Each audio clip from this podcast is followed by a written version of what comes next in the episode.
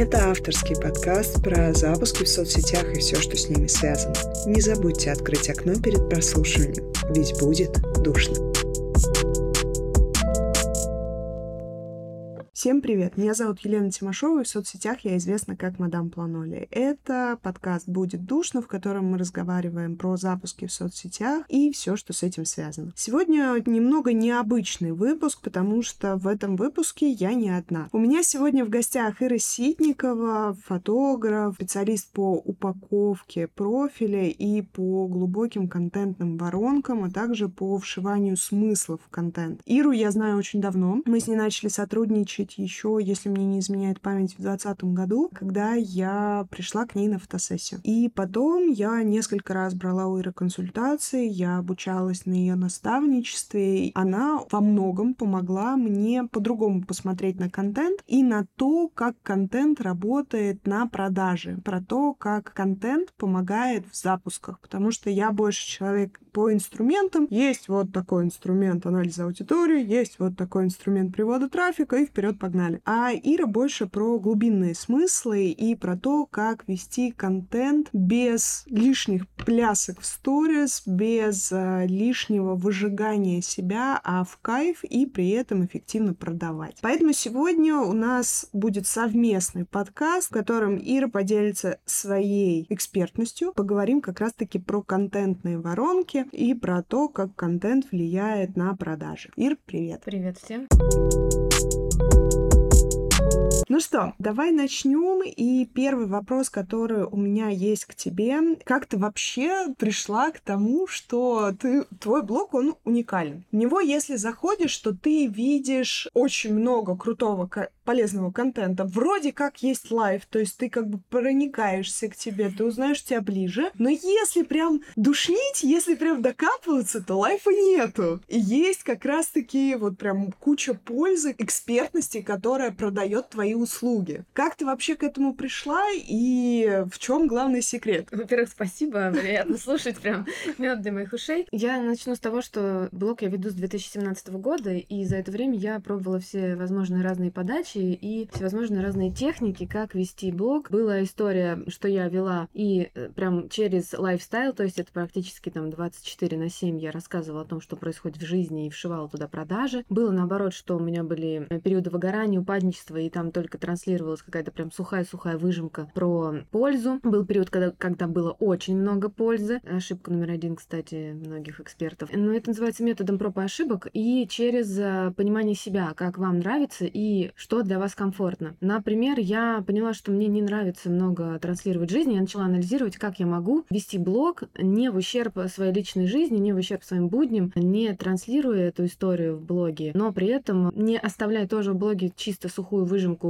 экспертную, разбавляя это какими-то событиями. Поэтому я просто сделала разделение, что я готова показать. Оставила, соответственно, самая начинка это, естественно, это экспертность, это именно результаты и польза работы со мной, и оставила только те сферы в жизни, которые мне интересно транслировать. То есть мне интересно там рассказать про путешествия, мне интересно рассказать про какие-то увлечения, либо про события, связанные с моей работой, и про личную трансформацию. И вот через э, вот эту вот э, сферу жизни я вплетаю туда экспертность. Таким образом, получается, что не остается в чистом виде и полезная там сухая польза, но при этом нету 24 на 7 жизненного контента. И вот за счет вот этого баланса есть, вроде бы я транслирую себя как личность и при этом транслирую себя как эксперта. Для меня это прям оптимальный подход для ведения блога. Расскажи, пожалуйста, нашим слушателям, что нужно сделать сегодня, чтобы понять, какую правильную контентную именно воронку простроить в своем блоге. Вот что нужно сделать? Напомню, что прошлый выпуск у нас был про анализ аудитории, то есть про это мы уже подушнили. Может быть, три каких-нибудь топ-совета, либо топ-действия, которые каждый должен сделать для того, чтобы начать правильно выстраивание контентной воронки у себя. Я понимаю то, что это намного сложнее, чем в три шага, но вот что-то прям супер базовое, если человек, например, упарывается постоянно в life, либо вообще в целом не особо ведет как-то свой аккаунт, именно с точки зрения эксперта, экспертности. Вот что нужно сделать, чтобы хотя бы первые шаги сделать? Значит, первое — это определить, к какому продукту вы будете выстраивать эту воронку. Что первостепенно вы будете продавать в блоге. В блоге нельзя продавать, особенно когда мы на этапе вот выстраивания воронок 100-500 продуктов. У нас должна быть понятная четкая продуктовая линейка, и мы должны понять, так, мы решили выстраивать контентную воронку, к какому продукту мы будем ее выстраивать. Второе, мы должны понять самую большую боль нашей целевой аудитории, на широкую, именно, прям, чтобы максимально она была широкая боль. Скажем так, это будет горлышко вашей контентной воронки, которую вы можете вшивать уже в Reels. Таким образом, вы будете охватывать новую целевую аудиторию, либо также вовлекать ту, которая вас уже читает, видит, горлышком давайте возьмем Reels. И дальше вы должны вовлечь и раскрыть эту тему так, чтобы человек заинтересовался вами, вашим продуктом. Подсветить решение, то есть ему показать, как можно решить вот эту самую больную боль его в вашей нише. Вы должны, если вы анализировали вашу целевую аудиторию, вы понимаете, да, какие у них есть боли, страхи, желания, желания радости. Либо можно взять какую-то, наоборот, точку радости самую широкую, которую мы будем вовлекать в нашу целевую аудиторию. И мы должны подсветить, что у вас есть решение, как от этой боли избавиться, либо как, наоборот, прийти к цели, которая у них есть. Это уже будет начало выстраивания вашей контентной воронки. Дальше уже можно углубляться, сколько там может быть уровней. Это может быть одноуровневая воронка, двухуровневая, трехуровневая, в зависимости от того, какой у вас продукт. Чем сложнее, чем дороже продукт, тем больше уровней воронки. А расскажи чуть-чуть про вот эти уровни, что имеется в виду? Опять давайте будем, раз у нас вокруг Инстаграма,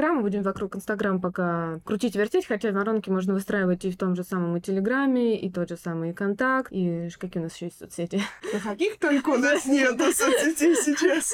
Да, и Pinterest, я знаю, что люди сейчас осваивают э, в целом достаточно такая перспективная площадка. Возьмем Инстаграм. Напоминаю, это та самая запрещенная соцсеть, на всякий случай, я это еще раз упомяну. Берем совсем там простой продукт, например, недорогой продукт, это формат Tripwire, там до 2-3 тысяч рублей, условно говоря, его цена, то здесь может быть, например, даже одноуровневая воронка. Что это такое? Это когда у нас э, наш пользователь видит наш контент, как он может его увидеть? Через Reels, через популярные, скроллит в ленту, там, через хэштег мы ему выпали. Просто где-то аккаунт попался, либо рекламу блогера. Это горлышко нашей воронки. Кто-то увидел наш контент, он зашел в нашу воронку. И дальше воронка, смысл воронки такой, что человек, когда попадает в наш контент, он должен всегда куда-то, мы его должны всегда куда-то перенаправлять. Не просто он прочитал пост, спасибо, до свидания, и все, и забыл про нас. Он должен вовлечься, и мы должны ему дать решение и подсказать, куда дальше пойти, чтобы получить еще больше информации, еще больше пользы, либо там углубиться в решение его проблемы. И вот если мы говорим про недорогие продукты, то здесь может быть решение в один шаг. Например, он выпал наш Reels нашей целевой аудитории, там есть какая-то проблема, которую мы вскрываем, и мы тут же можем дать решение, и, например, это наш Tripwire, который стоит там до 2000 рублей, и человек может также уже пойти его тут же купить. Это одноуровневая воронка. Недорогие продукты, люди могут прогреваться очень быстро, легко, если вы классно раскрыли проблему в тексте, если Reels вовлек его, то он пошел дальше купил. Главное, чтобы был обязательно призыв, куда ему пойти и как ему приобрести продукт. Если же продукт дорогой, сложный, либо вы также можете догревать через даже недорогие продукты, там, если вы хотите на большее количество людей продавать, массовый продукт. Первый уровень — это горлышко, это как у нас а, читатель где-то получает наш контент, попадает на него. Дальше мы его отправляем куда-либо. Это второй уровень. Это может быть вечные сторис в нашем блоге. Это могут быть посты в нашем блоге. Это может быть перенаправление на телеграм-канал как раз-таки, в чат-боты, где человек тоже догревается. Либо в ваш телеграм-канал, где вы уже конкретно проблемы раскрываете, прогрев, под который продукт вы ведете, вы там, например, глубинно раскрываете в телеграм-канале эту проблему. Либо это может быть переход на сайт, где если грамотно очень собран сайт, то сайт может быть сразу трехступенчатой воронкой. Вскрытие проблемы, потом прогрев, потом решение, и тут же цены, условия. Человек не замечает сам собой, как он уже тянется за карточкой и.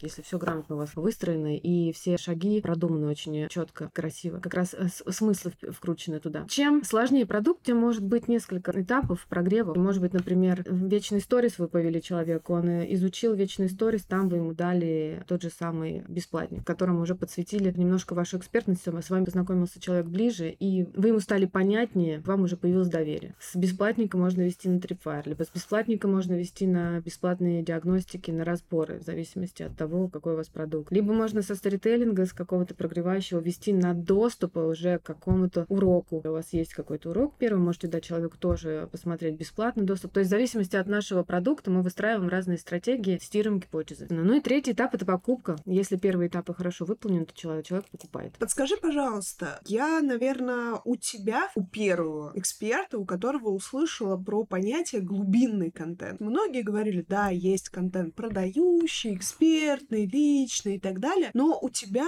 наверное, первый, кого я увидела адекватное и понятное объяснение термина глубинный контент. Что это такое? Как с этим всем жить? Почему глубинный контент работает и продает лучше, чем любой другой контент? Ну, я бы не сказала, что глубинный контент и продает лучше, чем другой контент, но он помогает вызывать больше доверия с аудиторией. А если мы говорим про контент, он делится на горизонтальный, вертикальный, глубинный. Горизонтальный — как раз тот контент, который происходит здесь в моменте. Например, сейчас мы с тобой записываем подкаст. Это горизонтальный контент, и мы можем выйти там у себя в блогах, просто сказать, вот сегодня мы там э, с Ирой или там я с Леной, сегодня там пообщались, записали подкаст, все. И, по... и на этом мы можем закончить эту историю и пойти дальше по своим делам. И этот контент горизонтальный, он, в принципе, просто подсветил то, что было в реальности в моменте. Что можно здесь э, еще, если мы, например, глубинного контента эту ситуацию разберем, то можно, например, я со своей стороны могу рассказать о том, что да, сегодня у меня было событие. Я записывал подкаст с Леной. Я могу и раскрутить эту тему, я могу раскрутить ее глубже. Волновалась я, например, или не волновалась. Какой по счету у меня был этот подкаст, спойлер первый. Дальше я могу сказать там, например, э, как все прошло, сделать какую-то выжимку о том, что мы обсуждали, подсветить этот интерес, интригу к этому выпуску, чтобы у вас появился интерес, и потом вас перенаправить на Лену, потом вы уже ждали этот выпуск. И опять же, могу еще глубже копнуть, э, рассказать, для чего вообще надо участвовать в таких мероприятиях, как э, подкасты, выступления, спикерство и так далее. Что это дает мне как эксперту. И вот этим я как раз готова делиться. Это как раз тоже в том числе и про контент, который вроде бы и не личный, но он именно вот он как раз рабочий. Но я готова этим делиться. И глубинный контент, он помогает сближаться с аудиторией. То есть я тут уже раскрываюсь как личность, а я тут уже подсвечиваю какие-то свои страхи, радости, эмоции. И глубинный контент, он про эмоции. А эмоции нас сближают с подписчиками. И вот когда мы кручиваем глубинный контент, то нам не обязательно 24 на 7 транслировать личную жизнь, какие-то события, вот этот лайфстайл. Достаточно именно выцепить какое-то событие важное для вас в течение недели, может быть, у вас было несколько событий, и раскрыть, раскрутить его именно глубже, рассказать, что это для вас было в моменте, поделиться своими эмоциями, страхами, радостями, какими-то переживаниями. Тут, опять же, в рамках того, чем вы готовы делиться. Я всегда за то, чтобы все было экологично, не ориентироваться на других, не готовы чем-то лично делиться, не готовы что-то про себя рассказывать, не рассказывать. Делаем только то, что нам комфортно и ориентируемся на себя. Вот об этом глубинный контент. И поэтому, когда мы вот этим делимся, трансформации, переживания, радости, точки роста, то это сближает нас с аудиторией, это подсвечивает нас как сильную личность, а люди хотят тянуться к сильным, уверенным, равновешенным тем людям, у которых, в которых они чувствуют вот этот вот э, поток энергии и хотят тоже, скажем так, немножко где-то подпитаться, где-то научиться, где-то взять для себя пример, где-то что-то подсмотреть. В большинстве случаев я слышу возражения от клиентов, от участников каких-то выступлений, мастер-классов, что я хочу вести блог, я понимаю, зачем мне это нужно, но мне нечего рассказывать, мне нечего показывать. У меня обычная неинтересная жизнь. Что я буду показывать в сторис? Я целый день сижу за компьютером и работаю. Что можно посоветовать таким людям? Как можно, во-первых, выбить эту дурь из головы?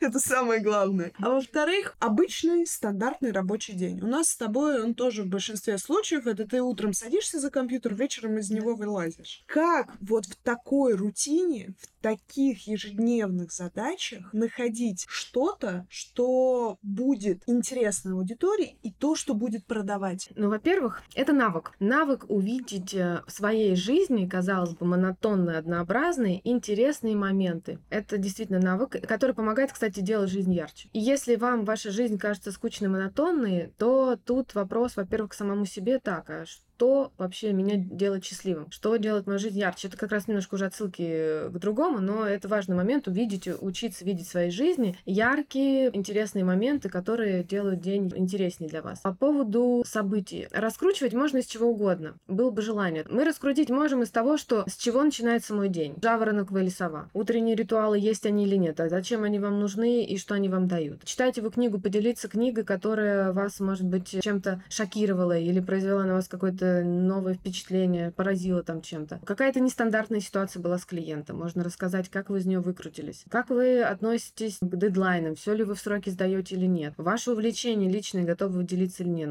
Нет, у кого-то есть хобби, у кого-то есть там танцы, не знаю, спортзал. Опять же, сколько можно всего рассказать именно то, что касается работы, то есть показать результат работы вашей с клиентом. Показать именно то, что вы даете клиенту. Раскрутить проблему, чтобы клиент вообще понял, что у него есть проблема. То есть зачастую у нас люди не покупают, одна из причин, они не понимают, что у них вообще есть проблема. А мы не можем донести это простым языком, чтобы человек понял, блин, это про меня, оказывается, это можно решить. То есть учиться видеть своих, э, вот казалось бы, день сурка какие-то моменты, которые делают жизнь ярче. В конце концов, можно сменить локацию, поехать где-то поработать в новое место и тоже рассказать об этом, что это для вас, как вы себя чувствуете, что ощущаете. Плюс, да, стараться вписываться иногда в какие-то для себя не то чтобы авантюры, движухи. То есть это либо организовать себе досуг, про него рассказать, либо вписаться в какой-то нетворкинг, тоже про это подсветить, либо вписаться в какие-то коллаборации, тоже об этом рассказать. Учитесь создавать события. Это не значит, что это надо делать 24 на 7. Достаточно там несколько событий в месяц. В конце концов, одно событие даже в месяц. Это уже хорошая стартовая площадка, чтобы тоже расти самому, да, и чтобы, соответственно, подсвечивать это в блоге. Опять же, если есть такая цель. Наверняка ты сталкивалась с такими ситуациями, когда к тебе приходит клиент, ты простраиваешь,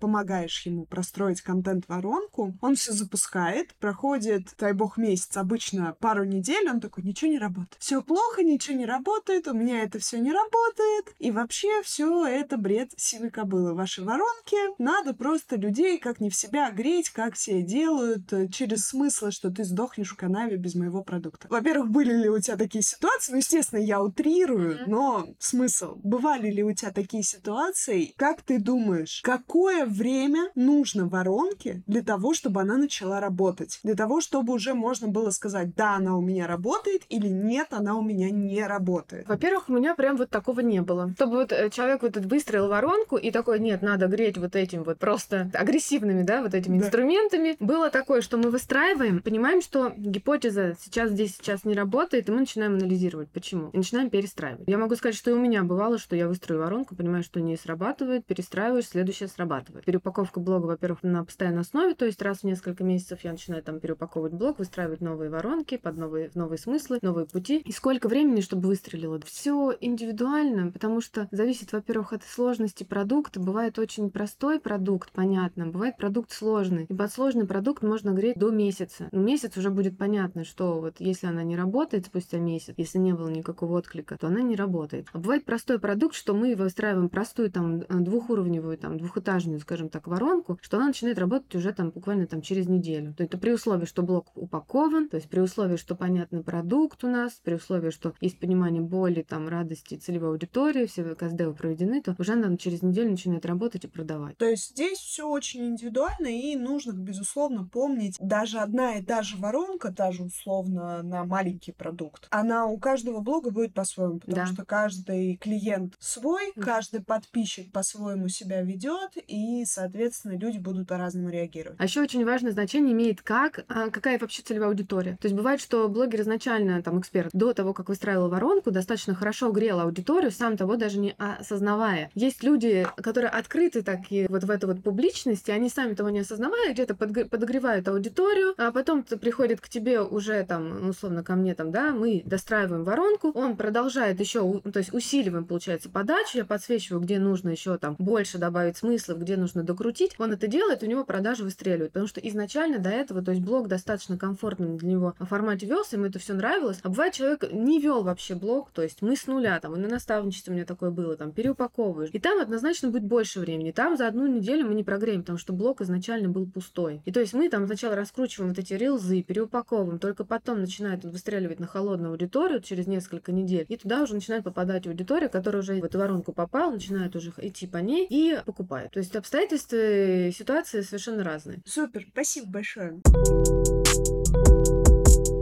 Пока что я не могу говорить то, что это будет постоянной рубрикой, потому что это первый гостевой подкаст у меня. Но так как вообще в целом я планирую много гостевых подкастов, у меня э, появилась идея в конце любого подкаста с гостями делать рубрику «Неудобные вопросы гостю», где я задаю четыре неудобных вопроса. Твоя задача на них ответить. Максимально честно. Итак, вопрос номер один. Что ты больше всего ненавидишь делать в ведении блога? Рилзы. Мне не нравится вот этот вот искать идею, плюс э, я поэтому делегировала это рилзы как раз. Когда я их изначально начала изучать, то есть это получается почти уже два года назад, у меня наоборот был азарт. А еще плюс у меня сразу они начали выстреливать очень классно на большую аудиторию. Не могу дать этому, кстати, объяснение на тот момент, потому что они были абсолютно хаотично собраны, вообще абсолютно хаотично упакованы, потому что я только это изучала, я тестировала всякие подачи, и они в какой-то момент начали очень классно выстреливать. Потом же я отучилась, там все уже проанализировала, и уже там экспертные тоже начали хорошо выстреливать. И тогда у меня был интерес к тому, что я изучаю новое, я сама понимаю, что я потом хочу это упаковывать в продукт, соответственно, моя цель в этом самой научиться разобраться, чтобы это продавать. Пока я в этом не могу разбираться сама, то я это не могу продавать. А как только я в этом разобралась, как только я поняла, что я в этом шарю понимаю, я понимаю, что это можно делегировать, потому что вот это постоянно скролл ленты, искать идеи, либо сидеть себе там прописывать сценарий, это то, что отнимало у меня большое количество энергии. Плюс потом я поняла, что надо перейти на разговорный, мною любимых, конечно, липсингов, которые тогда хорошо выстреливали. То есть это новый уровень, и я поняла, что сама лично я разговорные не готова монтировать, тратить на это время. Это рутинная работа, которую я готова делегировать. И так появилось вот это вот сотрудничество с моей помощницей Катей Рилсмейкером. Вопрос номер два. Если посмотреть два года назад на тебя же, ты на другом уровне ведения блога, на другом уровне продаж, что бы ты тогда, два года назад, себе посоветовала, чтобы быстрее достичь того уровня, на котором ты сейчас? Так, два года назад, это какой, какой год был? Начать, во-первых, еще раньше было изучать рилзы, то есть я саботировала это, получается, где-то полгода точно, то есть это уже была какая-то неизбежная история, когда понимаешь, что их начинают выкладывать, и что люди, ну, то есть об этом обсуждается вокруг, что рилзы работают, это однозначно. Повышать прайс, не стесняться, потому что долго я работала на низких прайсах, то есть долго-долгое время было обесценивание себя, и пойти раньше учиться к наставнику. Проходила большое количество курсов, поняла, что в какой-то момент я хожу как будто бы вот по, по кругу, и ни в коем случае не обесцениваю продукты, которые я покупала, но имеется в виду, что в какой-то момент ты приходишь, понимаешь, что как будто это все слышал. Возможно, тебе даже знакома эта история. И я поняла, что я не пробовала формат наставничества, я как раз долго собиралась как бы с мыслью туда прийти, и, скорее всего, надо было сделать это чуть-чуть пораньше. Но я, то есть, иногда долго запрягаю вообще. В целом, я себе посоветовала бы, как только есть какое-то желание, то есть сразу его идти реализовывать, а не вот сидеть в сомнениях, застревать. Это моя не очень хорошая привычка. Вопрос номер три. Что сейчас каждый день есть в твоей жизни, что даже в самые сложные периоды, когда вот ничего не хочется, хочется просто, чтобы все отстали, заставляет тебя подниматься и идти делать? Наверное, это какой-то внутренний... Я долго думала, что это какие-то там внутренние ритуалы или еще что-то. Нет, есть во мне такая черта, которая вы... наработана уже, наверное, годами. Есть у меня внутренний вот этот вот э, стержень, я называю. Мне кажется, это именно то, что помогает как раз-таки, когда есть внутренняя ответственность перед самой собой. Мне кажется, что все люди, кто работает на себя, фрилансеры в том числе, которые уже долгое время, предприниматели, у всех у нас есть эта внутренняя черта, когда ты понимаешь, что ты сам перед собой, вот ты обязан перед, ну, сам перед собой. Не знаю, как эта фраза сейчас кривая получилась.